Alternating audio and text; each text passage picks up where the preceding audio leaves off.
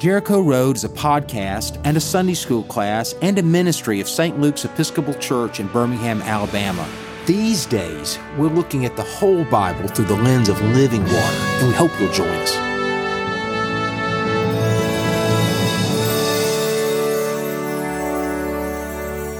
Hey, everybody, welcome back to Living Water, where we're looking at Bible stories through the lens of water or the lack of it. And we're really beginning to meet some old friends in a new way and learn some old stories uh, with a new purpose, if you will. And today I want to look at John chapter 10, which is the story of Jesus, the Good Shepherd. Uh, shepherds appear again and again in Scripture as a metaphor or an image or even a backdrop uh, but I think there's even more to it than we realize. And so what I want to do is read just a few verses of John 10 and then enter their world. I, I will say that the Good Shepherd image is familiar to most Christians because we use John 10 for funerals, and it is a passage of great comfort. But I think if we spend a little time with shepherds, we're going to even see something new. So that's what I'm going to try to do in this episode. So this is John 10, beginning with the first verse. I'll stop at verse 6. Very truly, I tell you, Jesus said, anyone who does not enter by the sheepfold, by the gate, but climbs in by another way is a thief and a bandit. The one who enters by the gate is the shepherd of the sheep. The gatekeeper opens the gate for him, and the sheep hear his voice. He calls his own sheep by name and leads them out. And when he has brought them out on his own, he goes ahead of them, and the sheep follow him because they know his voice. They will not follow a stranger, but they will run for him because they do not know the voice of strangers. Jesus used this figure of speech with them, but they did not understand what he was saying to them. Well, we'll stop right there and, and see if we can't think about shepherds. Um, travel to Israel today and you get an immediate visual when it comes to shepherding, especially in the Judean wilderness, which is that desert I've talked about in past episodes, the desert of the temptations. It's that desert that's the part of the Great Rift Valley, the lowest crack on planet Earth with the Jordan River at the bottom. It's so low below sea level. There's no water and nothing green growing down there. And you've got this 3,000 foot ascent road that goes up that we call the Jericho Road. It's a highway. And alongside you see Bedouins. You see Bedouins living there uh, in a world with no walls, no fields, no water except a few winter rains, and and and herds. And you need a shepherd because herds will get lost in this kind of world. There are no there are no fences, there are no pastures, just rocky hills to climb on, and you will see shepherds with uh, goats and camels and sheep.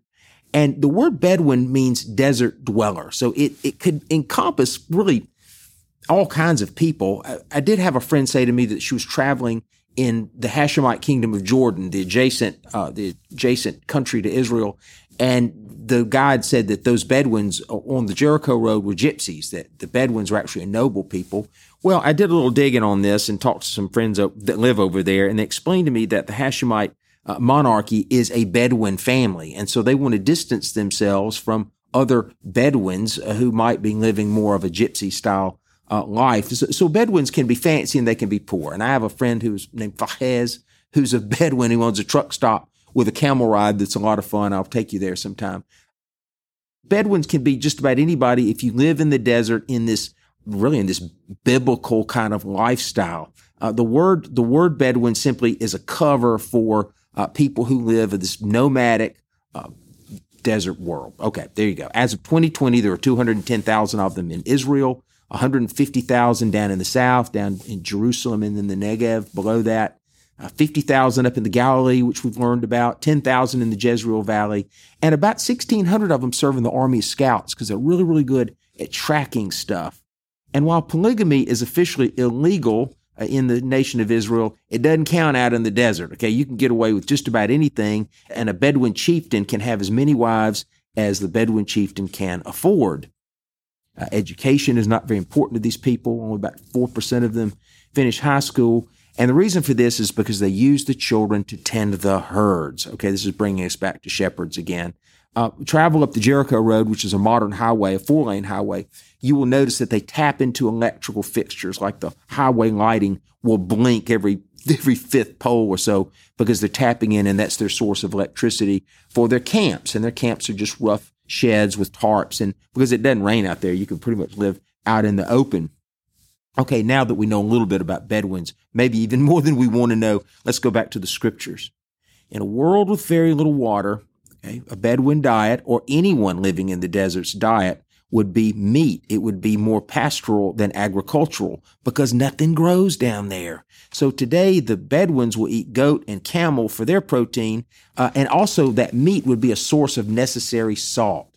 But sheep are valued. They're valued and they're raised for wool. And it becomes a unique relationship between flock and shepherd. Uh, and, and this is why it's used throughout scripture. It's because the sheep are in a relationship with the shepherd. The Lord is my shepherd, the psalmist would say, right? Because we need one out in a world with no walls and no protection from falling off a cliff or a jackal or, or, or anything that might harm the flock. And there will be other, there will be other examples uh, besides the psalmist and besides John chapter 10, uh, using shepherds to communicate something to God's people. And this would come from the prophets.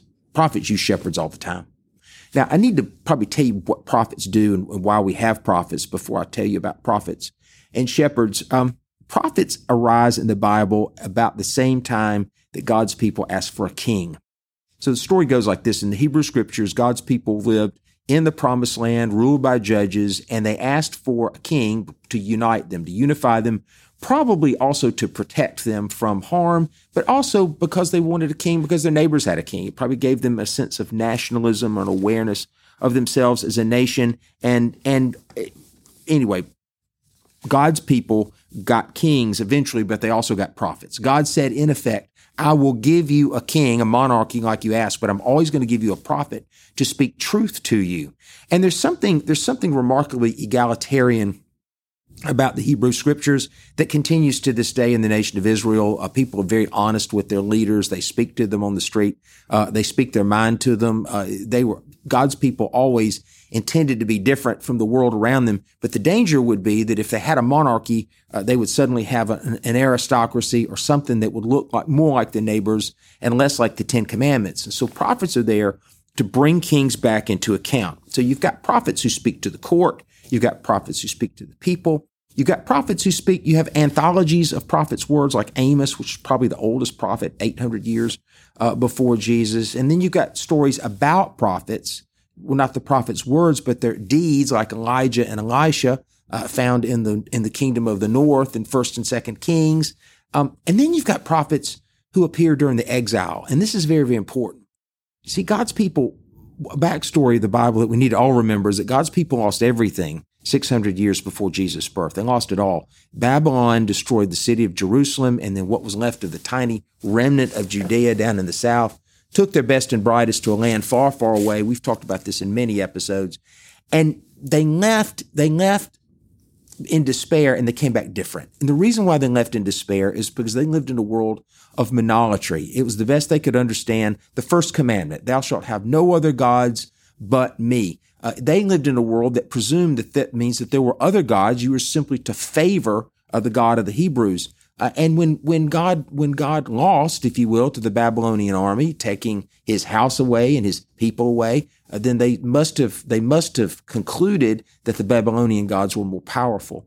So they're taken far, far away, and then suddenly God starts speaking to them again through prophets, and they learn that they got it wrong with the first commandment. It's not that God is first among many gods that you're to keep before uh, a golden calf, that rather those other gods aren't real. There is only one God, God over all. And God was speaking to them way out there saying, I'm not confined in a box. And so they came home as monotheists. They left as monolatrists. They came back as monotheists. They changed because of what the prophet said to them.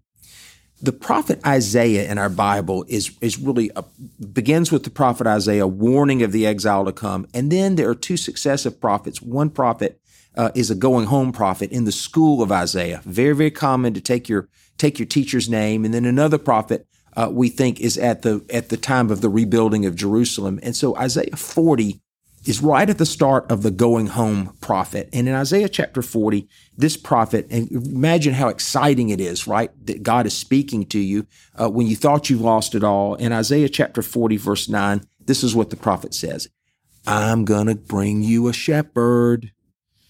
Get you up on a high mountain, O Zion, herald of good tidings. Lift up your voice with strength, O Jerusalem, herald of good tidings. Lift it up, do not fear. Say to the cities of Judah, Here is your God. See, the Lord comes with might, and his arm rules for him. His reward is with him, his recompense before him. He will feed his flock like a shepherd. He will gather up the lambs in his arms and carry them in his bosom and gently lead the mother sheep. They all knew that babies follow their mother. And so what God is going to do now is God is going to be their shepherd as, as God will lead them home, leading the mamas so the babies can follow.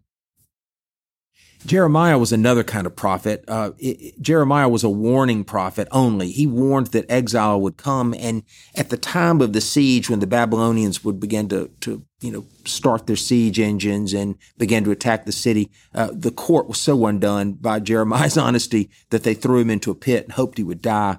He didn't die, uh, but Jeremiah was the weeping prophet because people were always beating up on him and nobody was listening. And so for Jeremiah, shepherding was a benchmark or a standard for their leaders. That's how he used shepherding. So remember, Isaiah used uh, the going home Isaiah used uh, God as a shepherd. Uh, Jeremiah used it as a benchmark of judgment.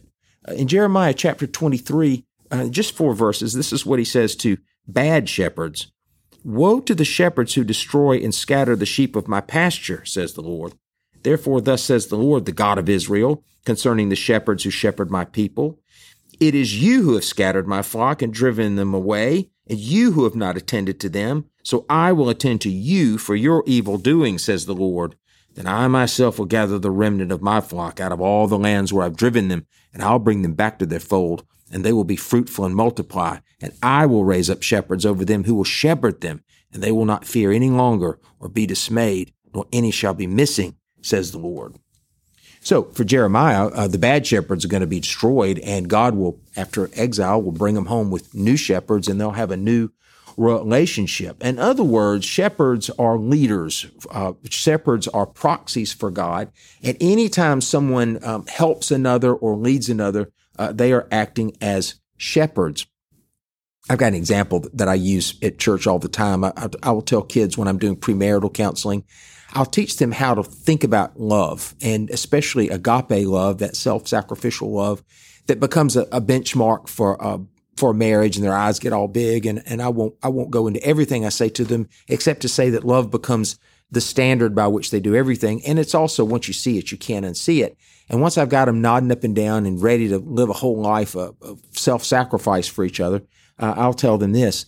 Now marriage is going to be your witness because I can't get to everybody. I can't explain love in this way, but you can, and you can find your own words. And in your own good marriage, when the when the kids are all having supper club at your house, and the girls are in the kitchen, and the boys are by the grill, uh, someone's going to say, "You two are so lucky," and you're going to say, "It's not luck at all," and this is how we do it. And when they do this, they will be shepherds of their friends. This is what this kind of shepherding means. In other words, whenever we are the hands and feet of God or Jesus or however you want to say this, whenever we become a witness and we help another, give another hope, when we instruct another from our own wisdom, then we too are participating in the shepherding uh, that God asks of us. Leaders are shepherds. And friends, I, I, will say that as an ordained clergy person, there are times when I've definitely felt that I was a shepherd and was needed as a shepherd. I've got my own story. Last June, there was a mass shooting at a Episcopal church just in the neighborhood where my church sits. It's just right across the kind of, kind of across the neighborhood and then on the other side. Very close sister congregation, lots of mutual families, lots of mutual friends. And one night I'm having having supper with with Ellen, and suddenly the um, phone rings, and it's a it's a local pastor from another Episcopal church downtown. And he calls me and he says, "Are you watching the news?" I said, "No, I'm just just eating." And he said, uh, uh, "I need you to I need you to we need to go to St. Stephen's. There's been a mass shooting. Well, we just both hung up the phone and both of us instinctively put on our black shirt and white collar, which is not something that, that Huey and I wear every day. Uh, but we also knew that we might be needed to show the flag and it might even be necessary to show the flag for the police to see who we were. Uh, it was it was a blur, but somehow, you know, 30 minutes later, Huey and I are standing in a parking lot of of horrified, distraught people. It was still a crime scene. Uh, their church had been assaulted. Their friends had been murdered. Uh, there were three deaths in that shooting. Uh, we, we stood every lined up, everyone in a circle, and we said, "Okay, let's pray." And we prayed the Lord's prayer, and we recited scripture, and we prayed for the by name for the people who were killed, and we prayed for Saint Stephen's. We prayed for Holy Spirit protection. And I looked at their own blank eyes and I realized that they needed a shepherd to lead them. The next morning we had a huge service in my church because I had the not only had the size to to have their whole congregation there, but also their their church was still a crime scene. They couldn't have gotten in anyway. So the next morning, early in the morning, people were already there. We opened up our doors. We we we created a service in less than eight hours for the whole community because they needed shepherding. They needed someone to take care of them. So when we when we take care of people who are helpless, when we protect people from harm, when we lead them, if you will, by beside still waters, uh, then we too become shepherds, and our clergy are shepherds. Now let's go back to uh, John chapter ten and keep keep reading this good shepherd passage that that is just so beloved. And now that we're beginning to understand shepherding, maybe maybe this is starting to click in a new way. So again, Jesus said to them, "Very truly I tell you, I'm the gate for the sheep." All who came before me are thieves and bandits, but the sheep did not listen to them. I am the gate. Whoever enters by me will be saved and will come in and go out and find pasture. The thief comes only to steal and to kill and to destroy. I came that they may have life and have it abundantly. I'm the good shepherd. The good shepherd lays down his life for the sheep. The hired hand who is not the shepherd and does not own the sheep sees the wolf coming and leaves the sheep and runs away, and the wolf snatches them and scatters them. The hired hand runs away because a hired hand does not care for the sheep. I'm the good shepherd. I know my own, and my own know me, just as the Father knows me, and I know the Father. And I lay down my life for the sheep. I have other sheep that do not belong to this fold. I must bring them also, and they will listen to my voice. So there will be one flock, one shepherd. I have a friend in Bethlehem who explains this. Uh, in Bethlehem, uh, they sleep in caves, and other places where they might not have caves, they'll sleep in an enclosed uh, gate called the called the sheepfold, if you will, an enclosed an enclosed thing, so the sheep could sleep there safely at night. But hold that thought about Bethlehem because they would put the put the sheep inside in a cave, and then the shepherds sleep outside as a living gate. Now the story, right from Luke chapter 2, begins to make sense with uh, shepherds keeping watch over their flocks by night. I mean, I know our Christmas cards all have shepherds and, and sheep out into the night sky, but sheep got to sleep somewhere and they need to sleep at night. And what they would do is put them safely in a cave and then sleep in the wall. And then what's cool about this is that all the herds would get all mixed up. So they had to learn their master's voice when they emerged so that they could go with the right shepherd, if you will. Now, it's dawning on me as we as we live in the world of shepherds and we learn about this relationship and what an important metaphor that it's becoming is that sheep are not dumb, but rather they're loved and protected. I think in my own Sunday school days, I think our, our Sunday school teachers, our illustrated Bibles, or, or, or our Victorian uh, stories, if you will, uh, uh, Bible stories and Bible story books, our our flannel graph boards, and anything else that might you know that we might have used using sheep and shepherds. I, I think I was taught that sheep were helpless and sheep needed a shepherd just to stay alive because they weren't very smart. That might be an English uh, experience of shepherding, a, a, place with, with rock walls and, and fields and barns it, that might come come with some validity. But in the world of Jesus and in the wilderness of Judea, uh, sheep are valued, uh, they're valuable, uh, they're loved, and they're protected quite frankly, in the environment in which they're raised, they can't survive without a shepherd. What a perfect metaphor for God and God's people. And Jesus uses this phrase that they all knew whoever enters the gate by me will be saved and will come and will go out and find pasture. Now we know, right? Jesus is the living gate, and whoever comes in by the gate will be saved. And the phrase they know is this will come and will go out and find pasture. Come in and go out is the ideal for God's people uh, to describe peace and security. They can't find a better way to be alive than to be able to come in and to go out in safety and in peace. Remember Psalm 121? God will bless your going out and your coming in from this time forth forevermore. That's the way the psalm ends. Well, going out and coming in, to be able to come and go uh, without any harm means that you've got a shepherd watching over you. It's, it's just a perfect, perfect phrase to talk about our protective relationship with a God who knows our name and we know his voice. And still, there's more. Now, remember, I told you about prophets and about going home prophets and, and, and prophets called out in Babylon why that's such a big deal. Would, when they asked for kings, God would send them prophets. And then when God sent them prophets way out there, God was saying, Hey, you, you've lost everything. You've lost your king. You've lost your city. You've lost your temple. You've lost everything except you still have me and you, and you have your heart. And I will bring a prophet to speak the truth to you.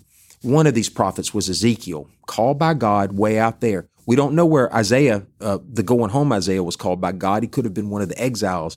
But we do know that God called a prophet Ezekiel living in Babylon, which means that God is not bound by geography because there's only one God. And God says to Ezekiel this, and Ezekiel speaks speaks this about prophets. He's talking about the false shepherds that made it all happen. The, the, just like Jeremiah, he sees false shepherds as the as the origin, if you will, of all their problems. This is Ezekiel chapter 34, just a few verses. The word of the Lord came to me, mortal, prophesy against the shepherds of Israel. Prophesy, and I say to them to the shepherds, Thus says the Lord God, Ah, you shepherds of Israel who've been feeding yourselves. Should not shepherds feed the sheep? You eat the fat, you clothe yourselves with the wool, you slaughter the fatlings, but you do not feed the sheep. You've not strengthened the weak, you've not healed the sick, you've not bound up the injured, you've not brought back the strayed, you've not sought the lost, but with force and harshness you've ruled them. So they were scattered, because there was no shepherd, and scattered they became food for all the wild animals. My sheep were scattered, and they wandered all over the mountains and on every high hill. The sheep were scattered over the face of the earth, no one to seek for them.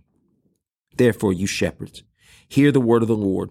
As I live, says the Lord God, because my sheep have become a prey, and my sheep have become food for all the wild animals, and since there was no shepherd, and because my shepherds have not searched for my sheep, but the shepherds have fed themselves, have not fed my sheep, therefore, you shepherds, hear the word of the Lord. Thus says the Lord God I am against the shepherds. I will demand my sheep at their hand, and I will put a stop to their feeding the sheep. No longer shall the shepherds feed themselves. I will rescue my sheep from their mouths, so that they may not be food for them. God takes shepherds very seriously.